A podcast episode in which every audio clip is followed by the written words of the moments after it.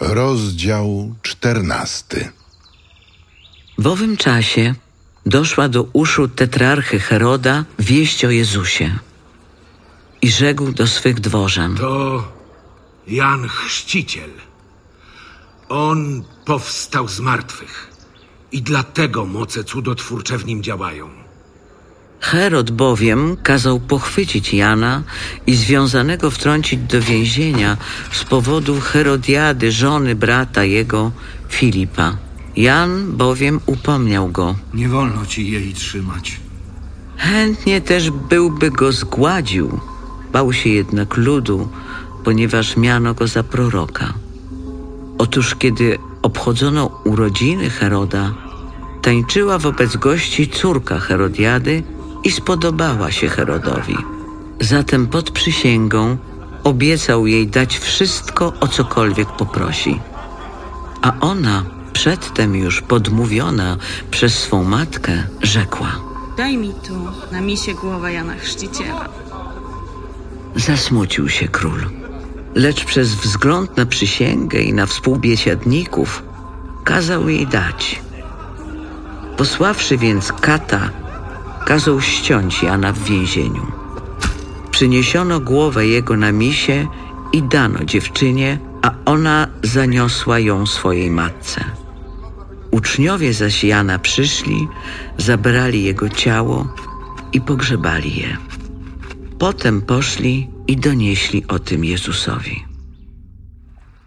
Gdy Jezus to usłyszał, oddalił się stamtąd łodzią na pustkowie osobno. Lecz tłumy zwiedziały się o tym i z miast poszły za nim pieszo. Gdy wysiadł, ujrzał wielki tłum. Zlitował się nad nimi i uzdrowił ich chorych. A gdy nastał wieczór, przystąpili do niego uczniowie i rzekli: Miejsce to jest pustkowiem. I pora już późna. Każ więc rozejść się tłumom, niech idą do wsi i zakupią sobie żywności. Nie potrzebują odchodzić. Wy dajcie im jeść. Nie mamy tu nic prócz pięciu chlebów i dwóch ryb. Przynieście mi je tutaj. Kazał tłumom usiąść na trawie, następnie wziąwszy pięć chlebów i dwie ryby, spojrzał w niebo, odmówił błogosławieństwo i połamawszy chleb, dał je uczniom, uczniowie zaś tłumom.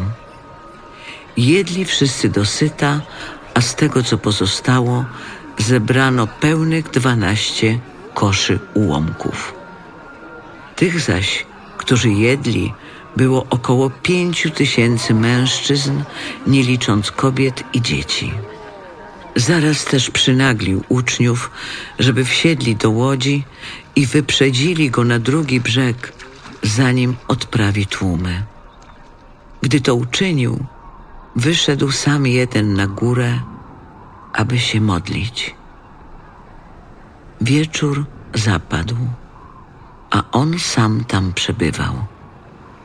Łódź zaś była już sporo stadiów oddalona od brzegu, miotana falami, bo wiatr był przeciwny.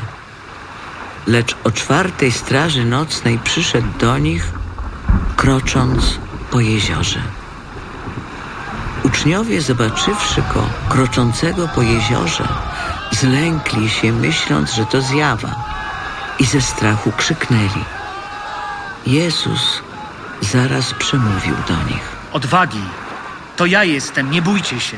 Na to odezwał się Piotr. Panie, jeśli to ty jesteś, każ mi przyjść do siebie po wodzie. Przyjdź. Piotr wyszedł z łodzi i krocząc po wodzie podszedł do Jezusa. Lecz na widok silnego wiatru uląkł się i gdy zaczął tonąć, krzyknął: Panie, ratuj mnie.